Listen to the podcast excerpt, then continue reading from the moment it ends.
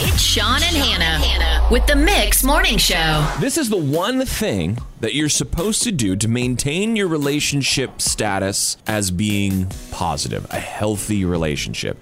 Do not go to bed angry. Oh, I feel like this is one of the most popular pieces of advice. Like, if you've ever been to a bridal shower, this is written down by all the aunts and grandmas. Right, it, it is old. It's an old piece of advice. But there is a new Reddit thread going a little viral uh, this morning from a relationship expert that says this is undoubtedly the number one piece of advice that they give out. Really? Yeah, which would surprise me because it's been around for so long. You think we'd learn by now? Well, and also, like, I don't know, if we're in an argument and I'm really tired, I might get angrier. Uh, right. I am going to bed angry, by the way.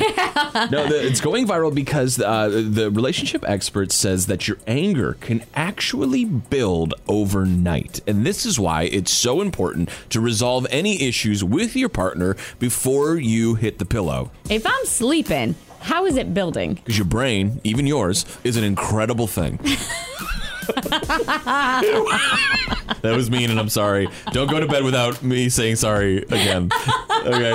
No, it, your brain works in incredible ways. People who struggle to manage their negative emotions while they're awake are going to double down on that while they're asleep. Your subconscious will be working overtime, and whether you know it or not, you will be uh, stewing in that anger while you sleep. That's especially if you do something in my dream that makes me Right. even more angry at you. Uh huh. Yeah, it can also disrupt I your can sleep too. So waking up angry and starting a whole nother 24 hour cycle of being upset with your partner, this relationship expert is saying, just not worth it. Yeah. This is why I always fall asleep on the couch. No one can be mad at me then.